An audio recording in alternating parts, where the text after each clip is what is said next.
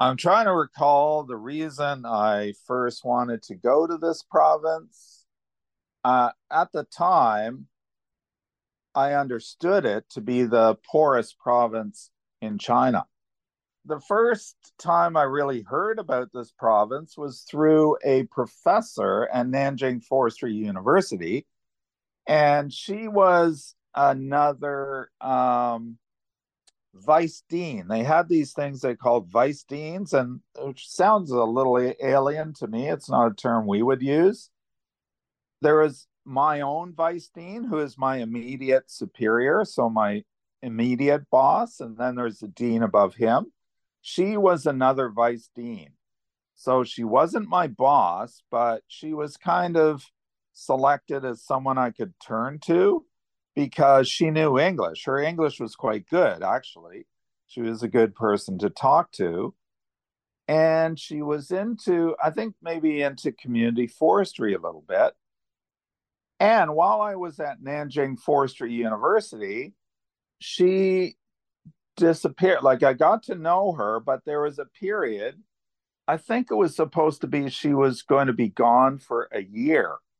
So this just gives you an idea inside the system. Talking to her, I'd say, Well, where are you going? And she was going to Guizhou. This is this province called Guizhou. Guizhou province. That's G U I Z H O U, pronounced Guizhou. And she was going there because it was the poorest province in China. And she had some kind of skill to help the province grow or develop further. And she was doing this as kind of part of her career. I think it was a choice she made because I got a sense it's somehow connected to the Communist Party, that this was something that she was expected to do as an academic was to take her knowledge and apply it to a problem in China. And for her, I think her expertise had something to do with the rural rural poverty i believe. Um, i don't know exactly but that's what my understanding she was told me she was preparing to go that she would be away. I think she was warning me that i'm going to be gone for a long you know a year or something because i've got to go move to this province and do work development work there to help lift up the province out of poverty. And I got a sense as like it was something she needed to do if she wanted to continue up the hierarchy uh, of the Communist Party, Communist Party of China. So anyway, so this is how I first heard about Guizhou, like stand out. I mean, maybe I'd heard the name before, but this is the first person I met who talked about Guizhou and it was part of my research had been uh, part of my research uh, on i spent all this time initially uh, researching where's the best place to do community forestry research in china. And so i had to do a fair bit of research. I talked to people but you know i largely i was working on my own. I didn't really have a good person to chat with. She was probably the best person to talk to. So that's maybe why I was talking to her.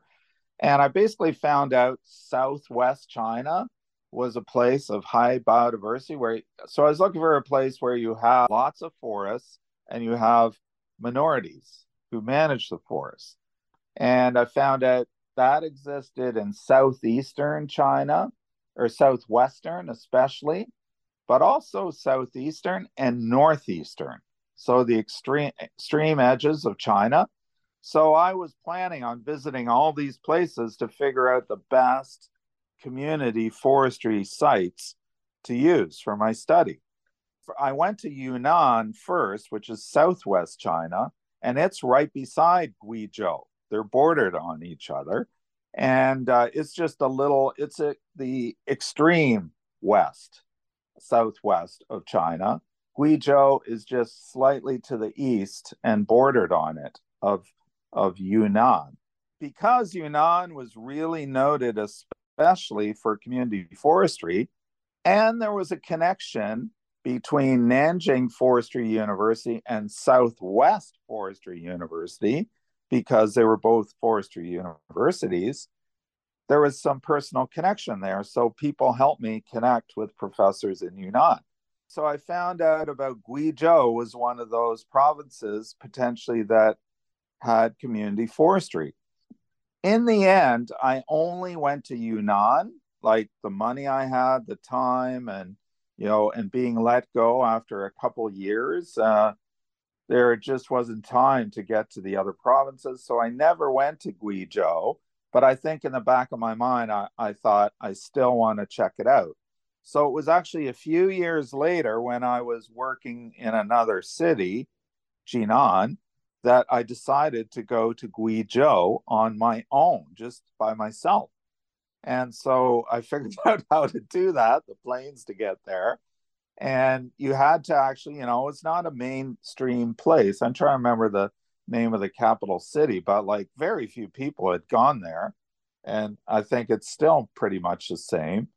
It was especially noted for its forest cover. I believe the one province that had the highest forest cover beyond all others, even more than Yunnan. Yunnan has actually gone through quite a bit of development because it's bordered on Myanmar. And there's all sorts of stuff going on Myanmar, uh, Chinese investment. I think there's a rail line or a pipe. Is it a pipeline? There's something that now goes into uh, Yunnan that's you know causing a lot of development there. But Guizhou is still isolated, and you had to take a I had to take a connecting flight to get there, so it's not easy to get there. And but researching before I went to this place, I found one of these rough guides, I think, to China. And I looked up Guizhou in there, and there was a name of a person who actually did tours and took people to minority villages to stay overnight, or you could hike between minority villages in Guizhou. And I thought, wow, that's really cool. So that's how I connected with her. And I think it had a phone number and all that, but I used WeChat. And she was of the Miao minority. So that's M I A O. And apparently, the Miao is the next biggest ethnicity in China next to the Han, but it's far, far less. You know, the Han is like, I can't remember, 90, 95% of the Chinese population. It's in the 90s. And the minorities are all the rest. And of that, say 5% roughly, the Miao would be the largest minority in population.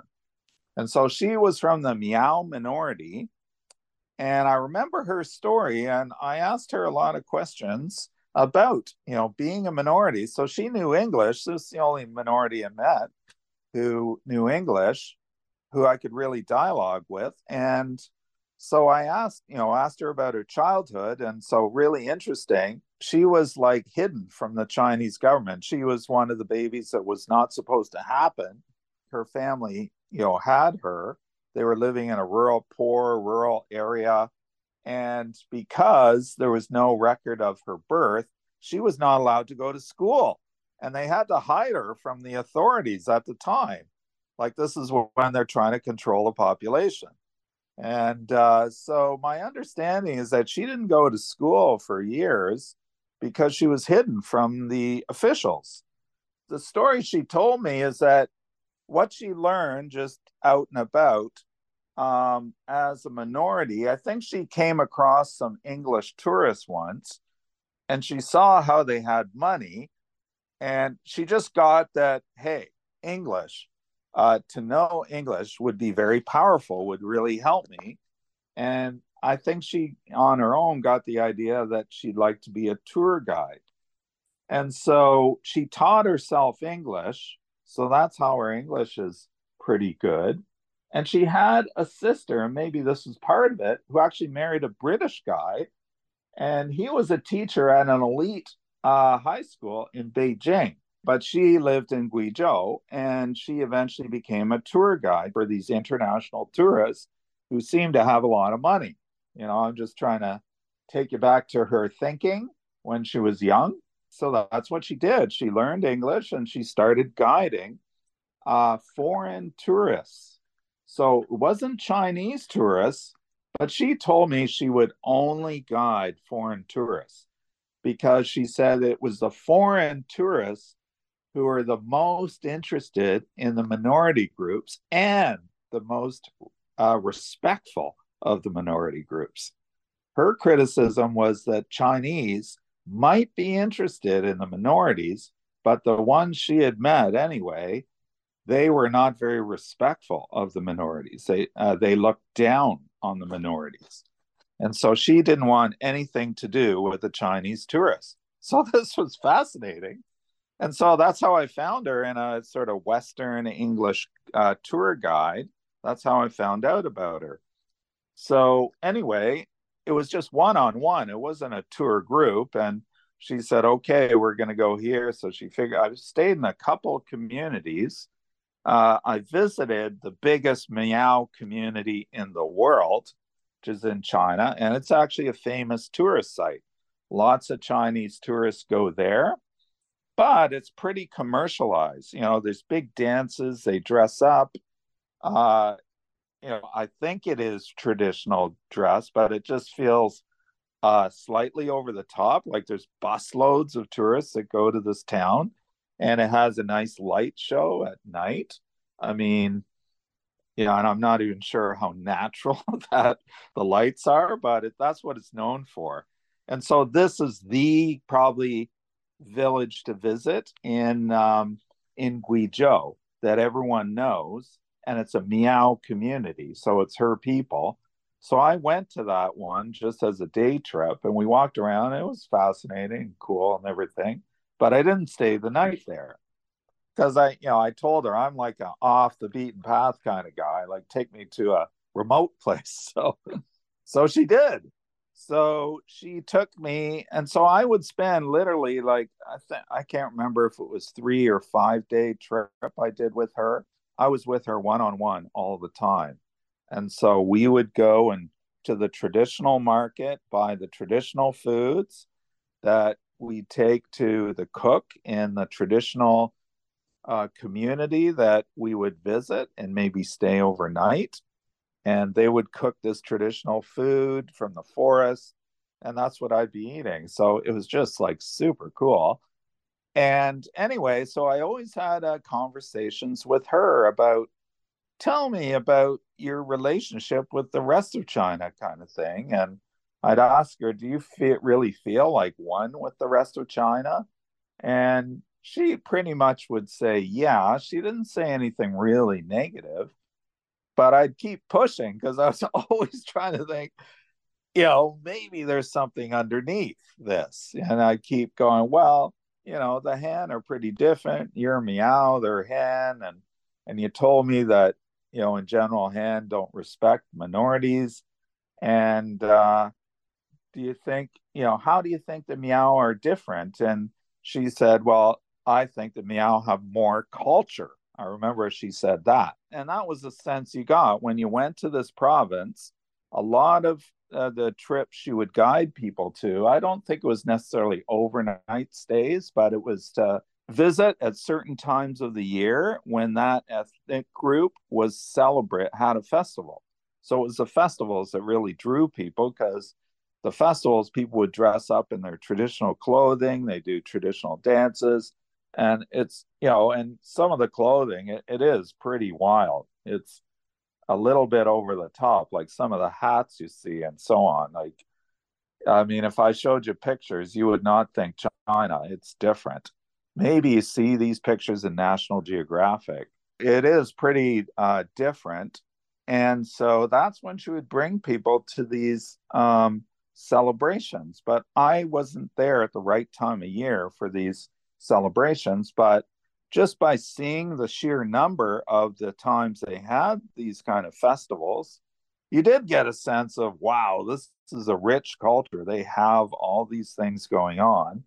And she felt you know these the minorities had far more of this than the han chinese which i think she typically saw them as really westernized you know from her point of view because i was in traditional more traditional type China. Like the all the buildings were made of wood. You didn't see concrete every anywhere. You know, if you recall, uh, when I went, my first impression at Nanjing Forestry University was concrete and marble as the construction materials everywhere, and wood was virtually not to be seen anywhere. And that I was lucky because I had a wooden floor. It was almost the only place I saw wood at the whole university. And so that was exceptional. So to be in Guizhou, which has the greatest forest cover in China, and to go to these traditional villages, everything was wood. Concrete was nowhere to be found or marble. And so this was traditional. And of course, in Miao, they have their separate language, but she didn't have a lot of critical things to say about that. That's about as much as she said. There wasn't any sort of deep anger or anything. Some of the frustrations was she felt the government was pushing the minorities to like play up these festivals, right? Like that big community I talked about that has become very touristy. She said that's really what the government wanted for all the minorities. So it had happened with this one Miao community, which is the biggest. And she didn't like what had happened there because, as you can imagine, it was it was over the top. It was it was you know, pretty just kind of putting on displays of minorities for the tourists. You know, they do little dances and everything, almost like circus animals. And so she felt that the Chinese government was pushing all minorities to be like this, which she didn't like because they would lose their traditions. So that was a, another little criticism. But in gen- there wasn't a deep hatred or anything like that. I never heard that. And I'm talking, we were one and one, you know, with for three to five days. She knew I was a professor, so I was asking pretty heavy questions all the time. And we actually got pretty close. And I think she was, I don't think she was hiding anything from me. I think I got the real deal. In terms of what she said, she'd never take the probably the most critical thing she said, the fact that she would not take a Chinese person for a tour because they didn't have the appreciation of the minorities and the respect that us in the West did, she felt. And I experienced that. We stayed in a Dong village, D O N G. So this is a minority, and this was remote. We had to take a four wheel drive to get to this community.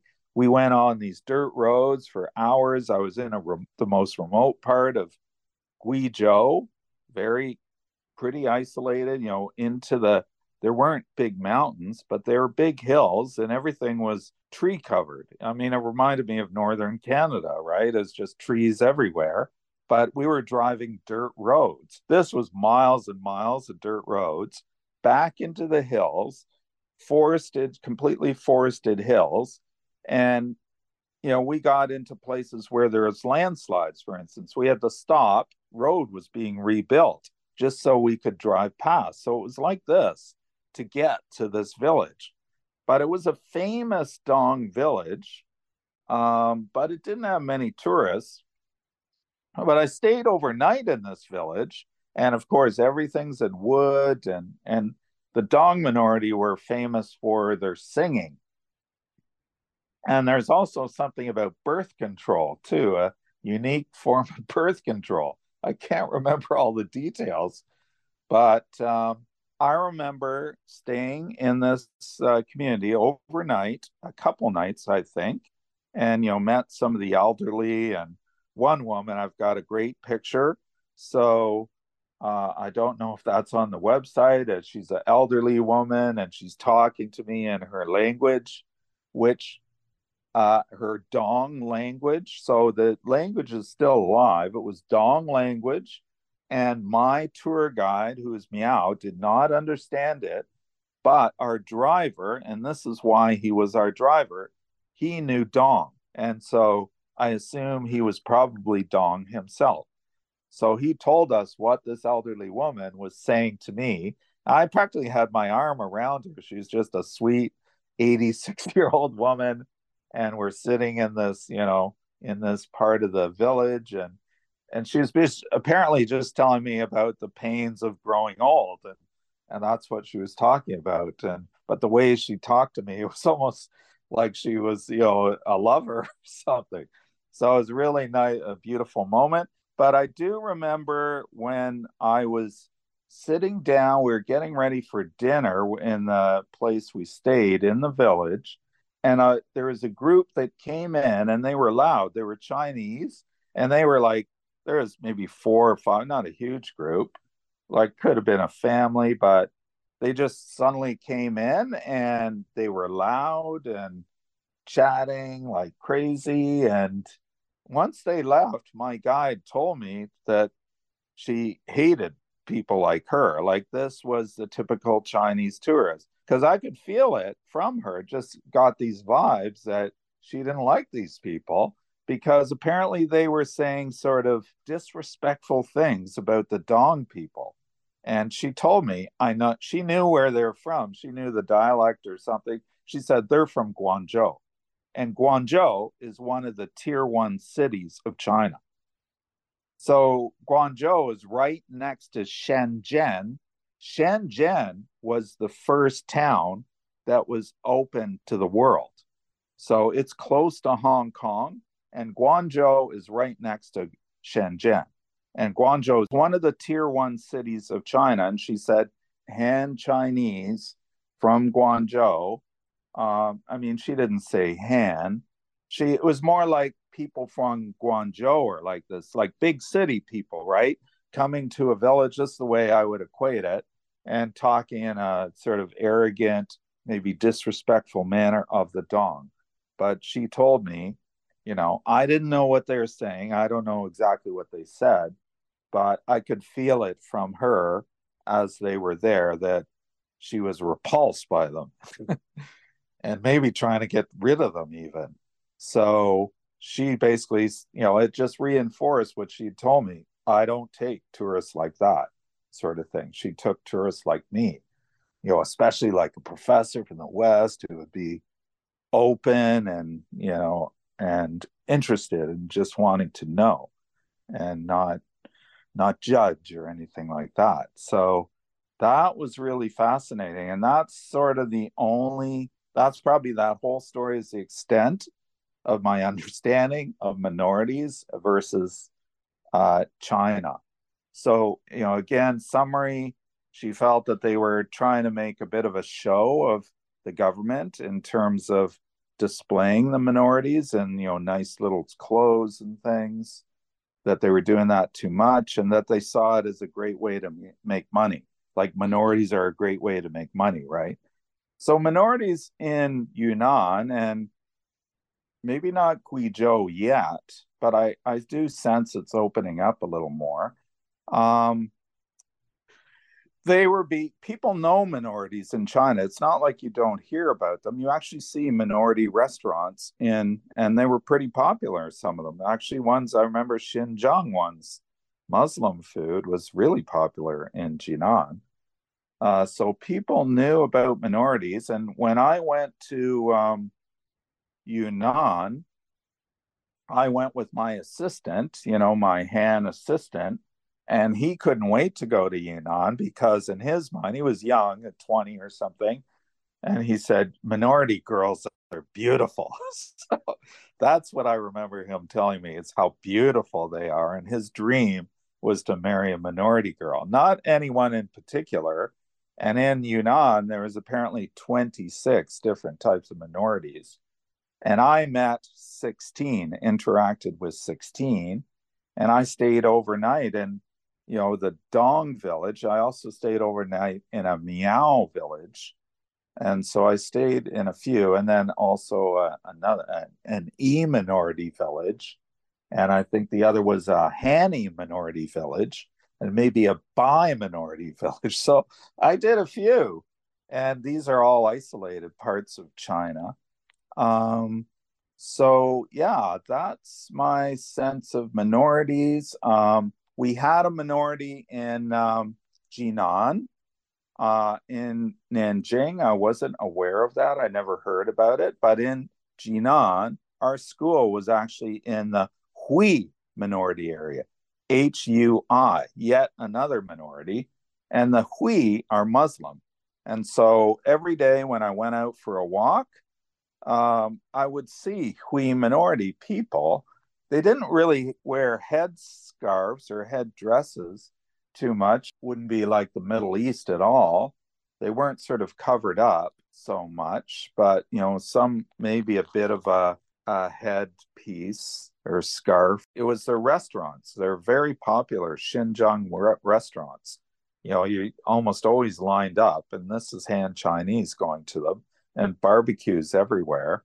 And so, and so, I actually met a Hui minority girl, and she took me around and and we talked, and I never heard any kind of racism or issues like that. She never talked about that. She took me to a it was a 900 year old Muslim a mosque, like one of the oldest. It's actually on the internet. It's one of the oldest in the world, I think. And so, but it was still there, wasn't torn down, and I could go. I went in and and it was open, and she took me there, and it was right in this Hui minority district. And I think the big impact on Jinan is they were into barbecued lamb. So there's barbecues everywhere of lamb, and it was oh god, it was so delicious. I just couldn't hold back. I, when I needed a fix of meat, I'd go to one of these Hui minority barbecues, and oh my gosh, the spices with the lamb barbecued, oh fantastic. So you'd see these carts of and they'd have these dead sheep in the back of the cart. You'd see this all around. And there was a street called Barbecue Street where it was lined with barbecues.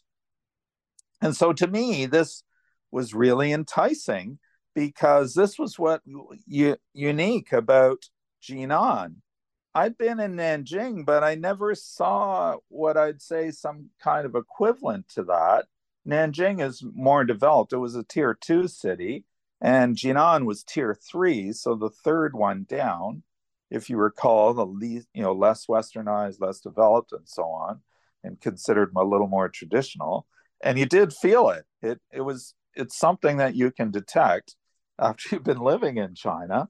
And so what happened through one period, I, you know, here I'm teaching human geography about culture and everything. So a lot of what I talked about related to city development um, was the government apparently Jinan did not have a good reputation in China as a particularly I don't know clean place. I think they had a bad reputation for being pretty polluted and dirty. They put, you know, there's some pollution issues there and yeah, and I would definitely say it was worse than Nanjing. And so so to give you an idea, I believe the uh, pollution level uh, the air quality index reached 600 and i think it even went to 650 and 500 was the level at which you close schools. And so but there were these rules in place but they weren't enforced. But one year they were in beijing where they actually did shut down the schools when it reached 500 but we were at i think 660 in um, Jinan, and we're still teaching. You know, you're looking out the window, and whole buildings across the road are disappearing because the heavy fog from the pollution. You know, Jinan had all these barbecues, so there's lots of smoke. And my sense was Jinan wanted to clean itself up. I heard this uh, kind of stories through the my senses. This is coming from the mayor of the city and mind you, I just thought of this now. I actually knew the translator for the mayor. He became a good friend of mine. And so, because he was the dean of English, so I could speak with him. And they decided to clean up all these barbecues while I was there. I think the second year I was in Jinan, they just thought, no, we we want to change Jinan's image. We want it to get a better reputation in China as a cleaner place to visit and barbecues are a problem. It's creating all this smoke. So instead of, it didn't get a sense that people were really consulted. Um, and the, and it seemed like the only way to deal with it, or they chose to deal with it, was just to get rid of them. Because I actually had a student who had a patent for how to reduce smoke from a barbecue. So this is a high school student. This would happen sometimes. Some of my high school students would have a patent. And so I remember, and she showed me this special little device to reduce the smoke in Jinan. And so potentially this was another option, but they just decided to get rid of these barbecues. So one year they just cleaned everything up. And it wasn't just the barbecues, it was sort of little farmer market. We had a little farmer's market on the street that our school was on, and we'd go out there as foreign teachers, mainly American, and we'd love to go shopping for all the fruits and veg. And you got to know the vendors. And so they almost became friends, you know, and you practice your Chinese on them. And um, so, but in the end, this one year, they were all just, they all had to leave. They were given lots of warning. It wasn't last minute, it was lots of warning. And we were all worried about them. We thought, well, what are they going to do? You know, because we'd gotten to know these people but we didn't know enough Chinese to really talk to them.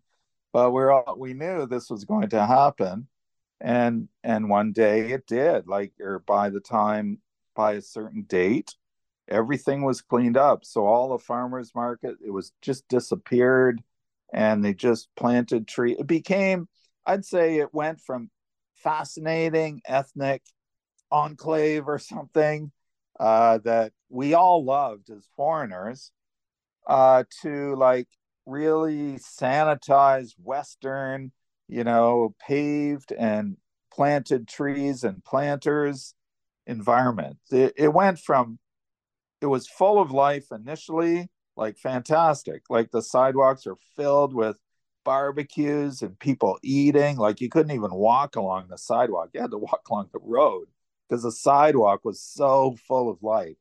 And I remember when I first saw this coming from Toronto, thinking, this is what Toronto needs. It feels too bleak downtown, it's too sanitized. We need our sidewalks alive with people and activities like people sitting at these little uh, seats and tables and eating barbecued lamb. And because these barbecues were everywhere and very popular, everyone loved them, but it just was, they cleaned it all up and this apparently with barbecue street and so on and so after that it felt like a really sanitized uh, city. So what was maybe the most interesting part of jinan kind of disappeared. And the funny thing was is that the city really wanted to promote tourism.